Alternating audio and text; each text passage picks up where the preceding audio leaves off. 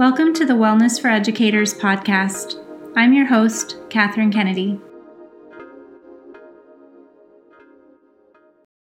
Hi, everyone, and thanks so much for joining us for this episode of Wellness for Educators podcast. I'm your host, Katherine Kennedy, and I am grateful to be here again with Alejandra Ramos Gomez. And today we're talking in her second podcast in this four podcast series the reason behind why you chose to include a chapter focused on the identity of a woman and your experience as a woman i would love for you to talk more about why you why you chose to include that.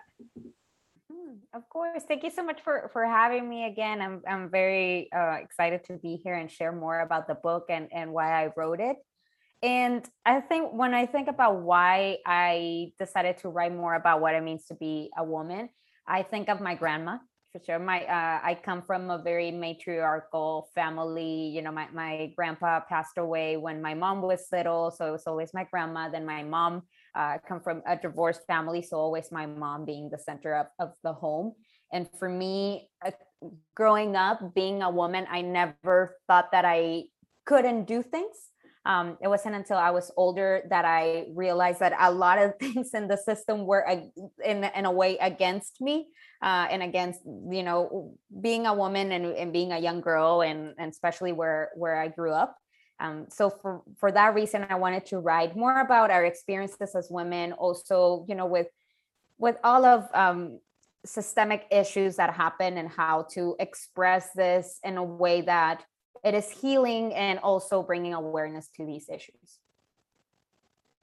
Yeah i love um, that you're focusing on women and the the um, feminine experience as well as just kind of bringing light to to the issues that you faced but then also as a collective we all face as as women um, I would love for you to share um, perhaps um, one or two of the offerings that you have within the, the book, and I'll let you um, go ahead and, and share those. Of course, this uh, this first poem, um, it's kind of a, a spoken word piece, and this one talks about femicides and about women being taken away by, by gender violence. And I wrote it specifically after Vanessa Guillen uh, passed away, and just an offering to her and to all of those women whose lives were lost by gender violence. So this is Mujeres Olvidadas. Alma Chavira Farel, 13 years old, murdered in 1992. Daisy Jasmine Garcia Hernandez, 15 years old, murdered in 2017. Guadalupe Brenda Vizcarra, 26 years old, murdered in 2019. Susie Salais, 25 years old, murdered in 2020. These are the names of four women murdered in the state of Chihuahua, Mexico. There have been close to 2,000 women murdered in the past 25 years in my hometown. Vanessa Guillen, 20 years old, murdered in 2020. I left my country to run away from violence, but our nightmare does not end at the border. Mujeres olvidadas, 2 a.m. and in between dreams, I hear my mother calling my sister in despair. A knot in my stomach invades me with doubt whether my sister is safe or not, whether my sister is alive or not. That was my reality for a long time. I grew up thinking that as a woman, being murdered was a possibility and that it was my duty to avoid it. Missing young women, destroyed families, jóvenes desaparecidas, familias destruidas. ¿Cómo nos atrevimos a culparlas? How did we dare to blame them? men and women giving excuses for emotional and sexual abuse. What have we become? Blaming women for calling attention to what they wear as if we could control your mind. We're in a desert of sexual education. We lack clarity. Otra mañana, otra mujer asesinada. Another morning, another murder woman. Recuerdos de infancia de violencia, impunidad, recuerdos de miedo y frustración, childhood memories of violence and impunity, memories of fear and frustration. Every morning I woke up to the news of a femicide. Standard features, brown skin, short height, dark hair. It could have been me. One more pink cross. It became the new normal for us. My value as a woman was reduced to the fear of being murdered. I felt that I had to leave. And now I am caught between wanting to be with my family or surviving because, in our reality, women who speak up are considered a threat. Women are supposed to listen. Vanessa Guillén, nunca olvidaremos tu nombre. Una mujer más, otra que se nos va de las manos. We will never forget your name. Times have changed, but minds remain the same. It is more complicated than I thought. What have we become? Giving excuses for people committing abuse and justifying regarding actions by men who are supposed to be our leaders. Solo una de cada diez mujeres denuncia el abuso. No porque no queramos, sino porque sabemos que nadie nos escuchará. Only one in 10 women report the abuse, not because we don't want to, but because we know if we do, most of the time no one would truly listen. Intersectionality is our enemy. Temen hablar de sexo seguro y menstruación, pero no temen tocarnos. They fear to talk about safe sex and menstruation, but they're not afraid to touch us. ¿Y cómo se acaba esto? And how does this end? I'm still searching for the solution. Today, my weapons are my mind and my voice. My most powerful weapon has become to turn the word me into us, my voice into our voice. Alma, Daisy Jasmine, Guadalupe, Susie, Vanessa Guillén, our voice. Whew, that is um that's a lot. That's um I'm I am sorry that this was your experience in in you know where you grew up. I know we talked a little bit about this in the first episode. And and and to your point, um, we talked a little bit before we started uh, the recording today in terms of action and and I I appreciated what you said at the end in terms of you know what what do i have that i can use um, for that action? And and you talk about your voice and it being the voice of those who have passed who have been victims of this situation. And i also think you're including that you're still searching for the solution. And i wonder too with the we are are there resources um, that you know of now? Maybe maybe not when you were growing up but are there resources now? Are there organizations now that are really focusing on the femicide and and what's happening there?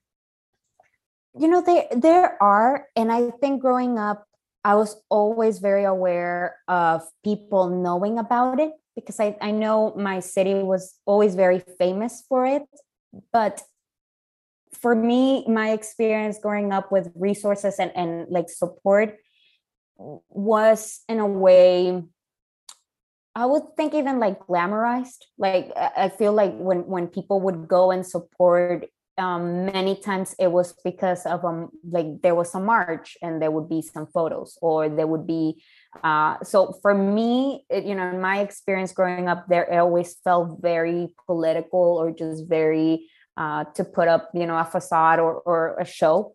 Um, now there are there there um, some feminist coalitions in Mexico and in Latin America. We have this movement that we call Ni Una Más, which means like no like no more.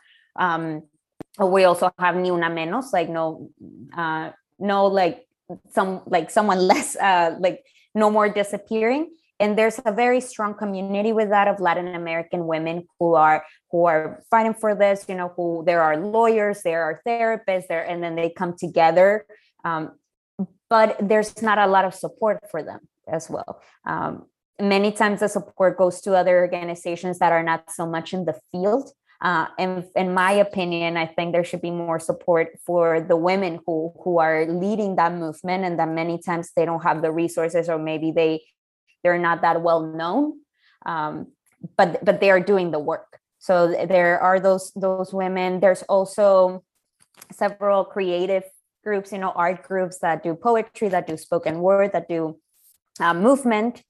Uh, but at the same time i can talk mostly from you know my experience in mexico also my experience in argentina.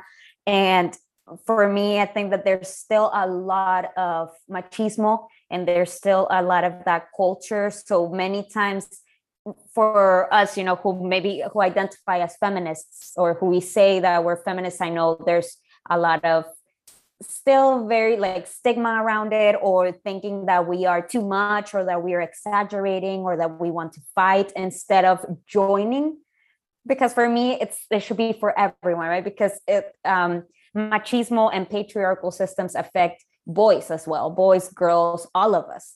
Um, so i think there there's still not that switch on on seeing how it affects all of us. And there's more of a perspective of these women are exaggerating and they are trying to be loud and you know and there's also a big uh, controversy back home in mexico of how is the right way to protest right? Uh, women have have gone and, and maybe uh, painted or done things in monuments that are in mexico city and there's been a huge controversy around it with people saying well they don't have to be aggressive or they don't have to do this way. They can just be nice. They can be polite. They can but we've been doing this for years and and people have been asking in a nice way and nothing has been done. Um, so i think for all for many of us it's it's a breaking point right? Uh, we there needs to be some change. And i always think i don't, I don't have children but i think of my of my niece. And i always think of the world where that i want her to live in. And and it's definitely not not the world where i you know i grew up. So we we want some change. Is there also any kind of generational differences too in the way that that it is approached that you know that you're using your voice but maybe there might be a different way of doing it based on where you are in your generation. Oh yes yes yes. I th- that's a great question. I um i was actually having a conversation with my mom this morning about how we never learned to say no. And and now and i have that conversation with my mom and she was telling me yeah my my mom never told me how to say no. My mom didn't teach me how to say no but now we're teaching my niece right? So even those little things um, that in the past we wouldn't even question because we were always taught to listen to say yes to always you know um, also this is a very you know i come from from a mexican culture where it's very much about serving the men and and even growing up i remember my grandma cooking and always e- eating at the end or eating after everyone else was done and serving my dad. And my dad is this very you know open-minded i would say person but still all those little things are so ingrained in us um, that i know now with my dad i do have conversations about even inclusive language right? Little things like that that um, now my parents are more open to talk about it but i know there's still that that um certain things that that for them like it's the idea of of man of a man taking care of a woman or you know we're we're always more of a, this vulnerable state.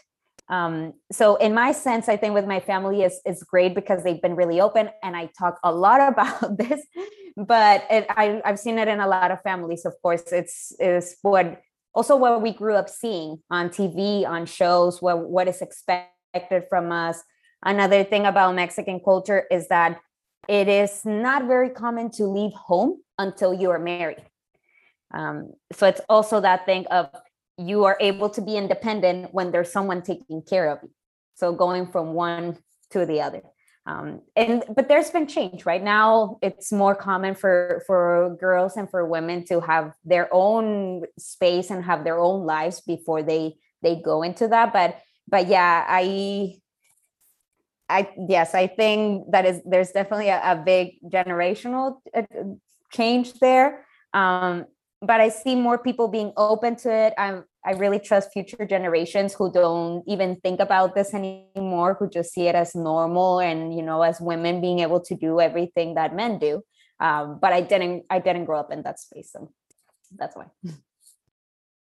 Yeah, another piece of this this one here that I noticed too is is there is there a struggle um, within you being where you are now in the United States and what's happening at home? Kind of like that space of you want to do something. I mean i think it's easier it's easy to do something obviously now with like social media and that kind of thing and, and ways to express ourselves that are more global in nature. But i wonder too is there also like a struggle internally like do you want to physically be there? Or is it okay for you to be where you are and still be advocating for for change and things like that? Like how how does that feel internally? What's that experience like well that's another great question because i think about this a lot um, i feel guilt honestly i feel guilt at times um, because these topics that i talk about and that i publish freely I don't think I would publish them if I was back home. Maybe I would think a lot about them because I wouldn't feel safe to talk about these issues. You know, and I think I, I have a line there that says, you know, that we're not where I'm from, or or you know, and um, in my experience, we are not supposed to like speak up. We're supposed to listen. Um, so I feel guilt in a way that I have the privilege that to be able to talk about it from a, a safe place and you know and yeah being protected also having that that free speech um so in that way i feel that but lately i've been feeling more that my my story also matters you know and if i it's it's kind of what we were talking earlier about that action piece. Yes I, I do feel guilt because when i go back home you know i sometimes i feel like i'm talking about things that maybe i'm not living anymore. Um, but then i always go back to well but i did i did experience that throughout my whole life basically my whole childhood and, and teenage years and early adult.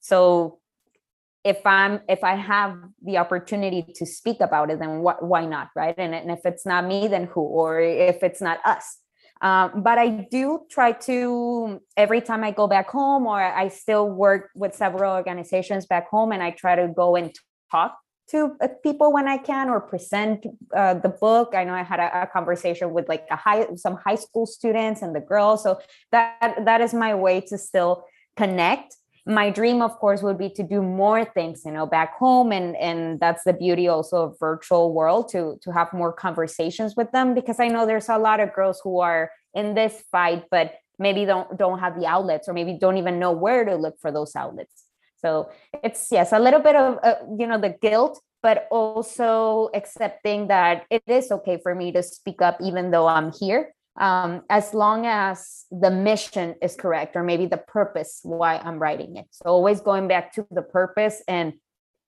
always making sure that I'm writing for them and not so much for, for me.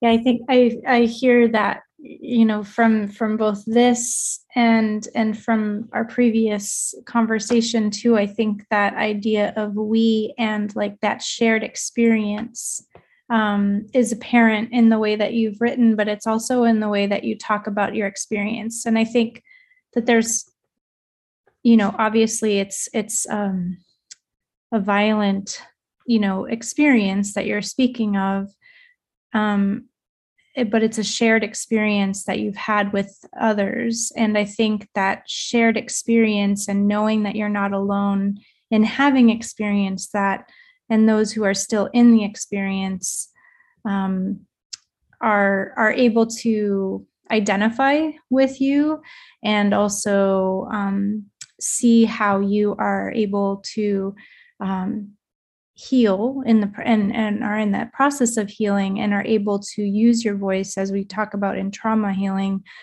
you know it's it's that taking back your power. It's that having a voice having a choice um, and feeling like you're safe to share your story and to embody that story and know that you are now safe you know and also giving them hope and showing them that there is you know there is a, a, a, light where they can be safe as well. And so i think um, i think that that that's a beautiful piece of it is that you can identify like they can identify and, and i know we talked about last time it's like when you were talking to the students and they were able to say like i you know i can see myself as being you and being able to share my voice through through, through this artwork um, that you create Yes, and and I um there's even a poem in the book. I, I don't remember which one specifically, but there's a poem where I talk about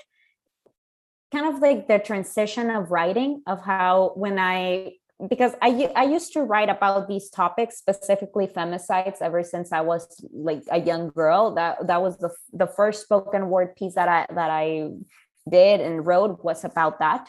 Um, but I think that when I was at that age, it came from a lot of anger and you know and just that feeling of no one is listening and and why is this happening and no one is you know saying anything about about this. Um and and i think now first of all i've i've noticed that the trauma and and all those things that happened seeing that growing up didn't affect me until later. And and more than anything when i moved to this country i think maybe because i was more aware of the big difference of even you know going to the grocery store and then walking to my car alone and not having to be scared of having my phone and hiding things and, and looking everywhere. Those little things really impacted me. But now i would say that my writing it does come from a place of love but i think it, comes more of a place uh, of action rather than anger and more of uh, finding solutions and like collective solutions than the anger that I used to come from. So when I, even when I read it, I think like like even my feelings, I I cry many times when I write that when I read that piece that I that I read, but because I'm I'm connecting with them, but it doesn't come from that place of of anger of you know the system. And this is not working because I know that many times mm, just staying in that place was not good for me you know for my wellness for my mental health it just wasn't good and also for my creativity. So trying to you know i think when when art comes from that place of joy and and openness it's it just feels much more authentic and yeah and, and it connects better with with me and others. Thank you for sharing that.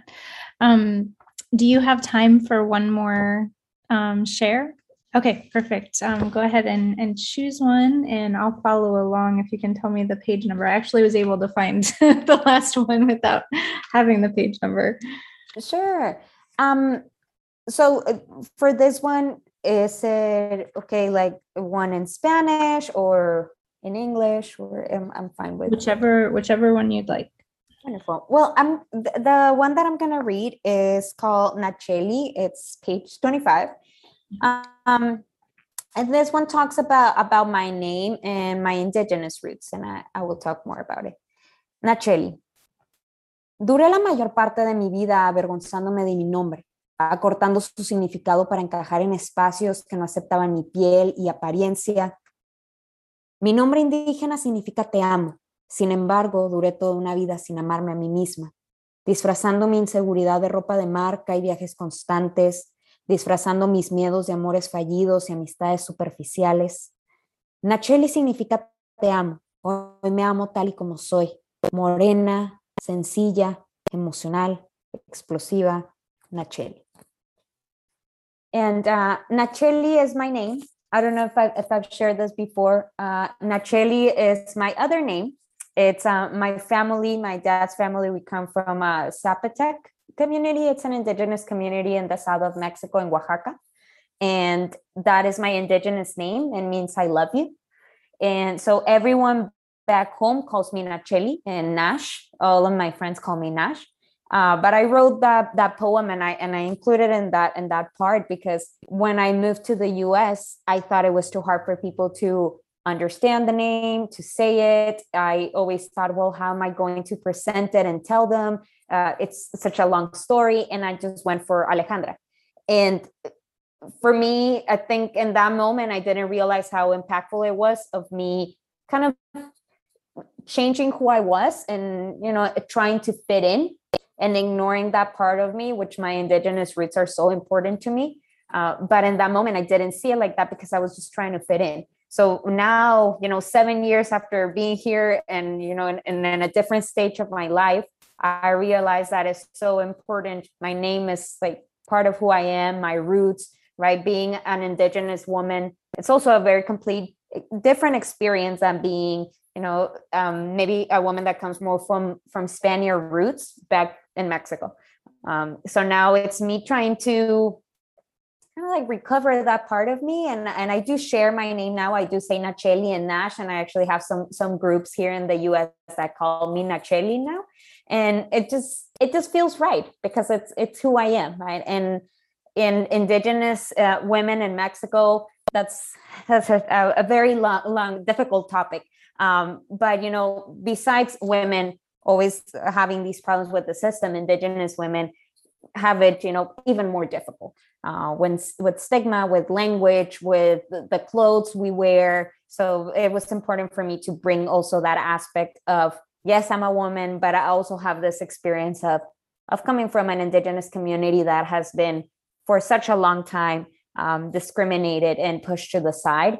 And when I see it, I see it in you know movies or I see it in people buying very expensive clothes, but um, I'm still lacking that part of. Uh, I wish people would try to get to know the culture better, try to get to know the women who even you know women weave a lot, and for them weaving is even a process of connecting with Mother Earth and and like and being interconnected um and i yeah i just this poem was a little bit like thought provoking and and trying to bring those topics as well and what it means to be a woman and also an indigenous woman okay that is a lot to uh i had no idea um and i'm so glad that you shared this one with me um so you in in um the assimilation piece coming you know first off you know coming to the united states one and then having to or, or feeling like you had to change your name to make it easier for people to know you like that um, and, and, to give up that part of your identity i can't imagine um, what that was. I'm so sorry that you felt like you needed to do that um, just because this uh, i'm you know this really moved me um, and i feel like um, it's it's part of you and so it's it's hard for me to hear that experience so i apologize that you had to feel like you had to do that. And in the in, indigenous part of this that adds obviously you know, based on like the history of how indigenous populations were treated here in the United States and continue to be treated um, here in the United States, how does that affect like as you're thinking about and and actually you know using that name and and and um, you know bringing that back that part of yourself back into your life you know, with everything going on right now and with um, Indigenous populations, um, and I mean, we just, you know, Indigenous Peoples Day was earlier last week.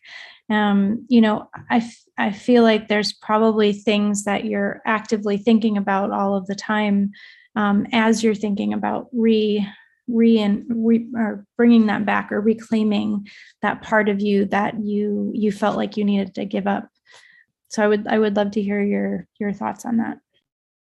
Yes of course. Um well thinking first of the positive i felt you know uh, when i think about what you know just my background breaks into my life um my community and like my grandma for example my grandma was um oh i forgot the, the word in english um midwife uh, a midwife and a healer uh, my my dad is a doctor, come from like some family of doctors, not not me. Uh, but um, they, you know, my my grandma was midwife and healing.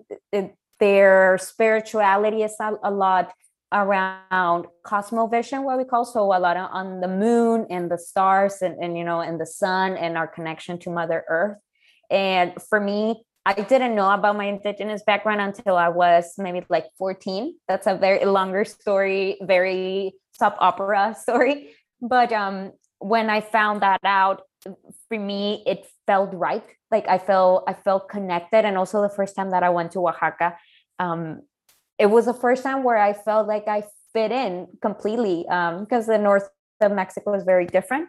So for me, that's definitely a positive. Like I'm I'm I feel like I'm very much connected to the moon, and um, you know, and I have and I have my things, my uh, my mantras, or I think it helps me a lot in my in my wellness and in my spirituality. Just being connected to Mother Earth, it's always a big part of, of who I am. Um, on the on the other side, right? I think for me, especially in the last few years, it's been kind of a, a, a struggle with balancing people appreciating the culture and then the cultural appropriation of things. So for me, for example, what, I, what I'm wearing, people cannot see, but I'm wearing I'm wearing you know a traditional um, like embroider, embroidery uh, type of we call them huipiles, huipil or ipil. Uh, depends on where you're from. Uh, but for us, for me, you know, these are these are clothing that my mom has bought for me ever since I was little. Like I have so many because ever since I was growing up, my mom would buy them.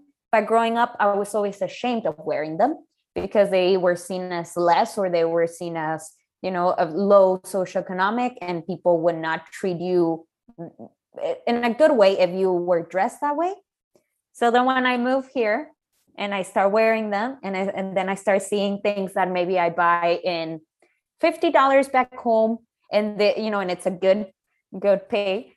And then I see them here in $400 the same type of clothing.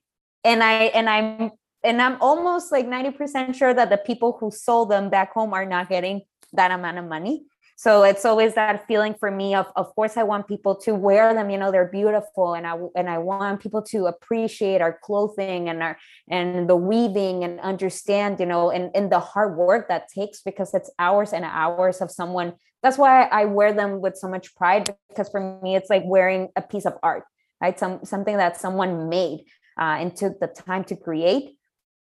So when i see them sometimes in spaces where they're not respected i always have this feeling of I do want people to be exposed to it, but I wish there was more education around it and there was more of uh, you know like sustainable and and inclusive um, like trade or or or business around it. Um, so that's why I have all those feelings. But it's also very important for me to to wear these things. Um, also, when I'm in spaces where I know people mostly don't know about my culture, it's just a way, I guess, to be connected and to represent and when it comes to indigenous you know communities and, and women um, for me like even as an educator was a lot about exposing the students um, about the languages about the stories. There's so many materials now and because many people don't know for example that in mexico there's over 30 indigenous languages and that we don't understand each other right? So even that i think like bringing awareness educating people is such a, a big part of it. Um, but yes, you know, as everything, I think it's like a mixture of, of good and bad and trying to find a balance that feels right to me as well. I love that you started with the with the positive pieces in terms of like the the mantra that you have and your connection to the moon which i love um, you know the the feminine side the the calming side uh, you know thinking about the connection to like yogic theory um, that that that's typically um, where that comes. Does that also align with with your heritage and and in that theory of the indigenous population? I am not 100% sure of like the direct like connection but but i do know uh, for example with my experience of, of friends that i have that from peru right that they're like quechua um, there's a lot of similarities with that i think with just with like yeah with like cosmovision we call it um, and just that that understanding that we are all connected and that you know that yeah we're we're all energy connected to one another and and especially the moon right? As uh, talking about the the the theme right? Women uh, mm-hmm. even our cycles right? They're all connected to the moon. So understanding that better um, but I, I've noticed a lot of, I'm not that, you know, aware of, of that, of that other theory, but I know in like the Latin American, there's definitely a lot, a lot of, of similarities. I would say, yes, like so many things in common when it comes to how we perceive uh, our planet and how to take care of it and, and you know and just our connection to to our mother earth I, I love too the the idea of how it also is aligned with like community and kind of like that support uh, circle type of you know situation where you know we're we're all connected and we're all um, you know supporting one another. And i think to your point for for when you when you came to the united states did you still have connection? I mean i know you had like the connection to your family obviously but to that side like what parts were you able to kind of hold on to once you knew um, and once you came over like were there parts that you kept uh, hold on, holding on to even though you did change your name yes that's a it's a difficult uh thing question because I was holding on to several things like, you know, my spirituality and like my clothing. But I was also dealing with so much resistance to assimilation. So, in a way, I think I, I got lost a little bit in the first few years with their uh, trying to to see what what I was holding on because because it was good for me, you know, and, and it was connecting to to my soul or, or my heart. Um, and and the things that I was not letting go because of that feeling of not wanting to assimilate. Um, so yes, but definitely yes, like uh, my clothing, my uh, you know my my spirituality, and also my um like music. I connect a lot through to my roots through through music. There's very and I, I will share, um, but there's beautiful music also in in that language in Zapotec. So for me, it's just uh, yeah, good way to it's it's that type of music that sometimes I, I read poems over that music and yes, it just it just connects so differently. Um, even I guess because you know instruments in, in so many indigenous communities, instruments were made, you know, inspired by the planet, by Mother Earth, by everything that surrounds us. So I guess in a way, even the music is that connection that keeps me those sounds, those birds, and that keeps me grounded. And and what about the because I know that you have an affinity to dancing as well. Was that part of of your indigenous um, culture, or was that something that you picked up along the way, or wh- where where did that love come from for dance? Yes. So I I started dancing with you know ballet, the typical ballet, jazz, hip hop, uh, very structured, very rule oriented uh, when I started dancing, and then so that one you know I was just dancing more of that that type, um, and then when I was 15, I had a knee injury and I had to stop dancing um, ballet and those. And I, it was the first time that I experienced depression. I think now that I look back at it, it was the first time because I always loved dancing, and it was the way I, I where I felt the most me, right, and and where I felt free. And not having that, also that I always had the dream of being a professional dancer. So so giving up that dream was very hard. But when I was 15, I found Latin rhythms and they're they're kind of different to where I'm from but I loved salsa and cumbia and merengue, and I taught uh, Latin rhythms before I was a teacher. That I was a dance teacher back in Mexico. That was my first like job. Um, but then I moved to the U.S. and I kind of stopped dancing. And but I always had like that feeling like I wanted that movement, but I wanted movement that was free without so many rules. I noticed that you know and that that we can always talk more when when we talk about the mental health part of it but for me ballet and all of those dan- dance like type of dancing they were great but they were so rule oriented that it didn't it, it brought more stress to my life many times than happiness so when i moved here i was really trying to find a way to to move in an authentic and and just feel and that's where i found dance therapy. And and now you know i've been leading some classes of dance therapy. And i and i usually play very you know traditional indigenous uh, flute uh, you know music. And yeah it, it just feels right. It's just an authentic mindful movement. So i think i've, I've found like a good combination of both. Like I, i'm still dancing which i love but i'm dancing in a free mindful way that allows me to kind of like balance my spirituality with the movement. I love that um, that that you found that space for self-reflection or self-expression with your dance and especially i mean i know it's it's hard to kind of give up um when you have like the the dream of like being a dancer a professional dancer and then having to shift um so i'm i'm sorry that you had to experience that but it sounds like you were able to come back to it as well um later on and um be able to find that joy in it um, and healing process in it as well. So, um, well, I think we are going to wrap up this episode and we'll look forward to having you back on to talk uh, more about uh, mental health. And I believe the other theme is. Yes, immigration. Immigration. So yeah, so we're we're excited to have you back again um, a couple more times to talk about the other two themes that come up in your book. Thank you. And I would love to share some fi- a final remark that it just came to my mind with dance therapy, um, you know, directly connected to to the theme. Um, something I don't talk a lot about. I know it's in the book somewhere. You know, eating disorders were were something that that was present in my life.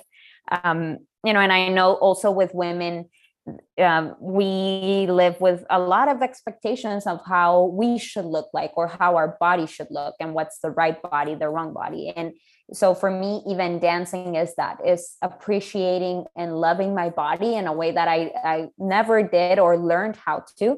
Um, and so yeah so that's why movement and poetry also for me for you know when when it comes to being a woman it's about loving myself which is a very difficult thing to do. So when when you know when you grow up in a space where where that is not a priority. So yeah finding that and redefining those things through movement and through poetry. I, I, I want to follow back up on something that you mentioned before too that kind of aligns to what you're talking about. I think there's a lot with um, with things like um, eating disorders and um, the way that we um, that we are finding a way to control something you know that when our our when we feel like we're out of control you know and i think that um, to your point about the choice in what you chose to um, engage in dance wise and how it's such a free a freeing space and in a way like that freedom to be who you are as a woman and the freedom to allow yourself to love yourself as you are. Um, there's so much, uh, I guess, symbolism in that that freeing nature and that open and um, that safety that you found within the healing space that you found within your dance and, and the fact that now you are a practitioner of therapy um, through dance and movement um, is is beautiful. I, I love that journey um, and and that part of your story. So thank you so much for sharing that. No, of course. Thank you. Thank you so much for for listening. You know, and and like I mentioned before about the book, I also wrote that part thinking about those girls, you know, who who are going through those feelings and those thoughts and, and you know and feeling like that's the only choice. And um, so by me sharing those experiences i i want to bring light to those topics which are so important. Um, but also just sharing that i guess in a way that they, that there's a way right to rewrite our story uh, regardless of all those things that that happened. And so yes. Thank you so much for listening. My pleasure and we're looking forward to having you back soon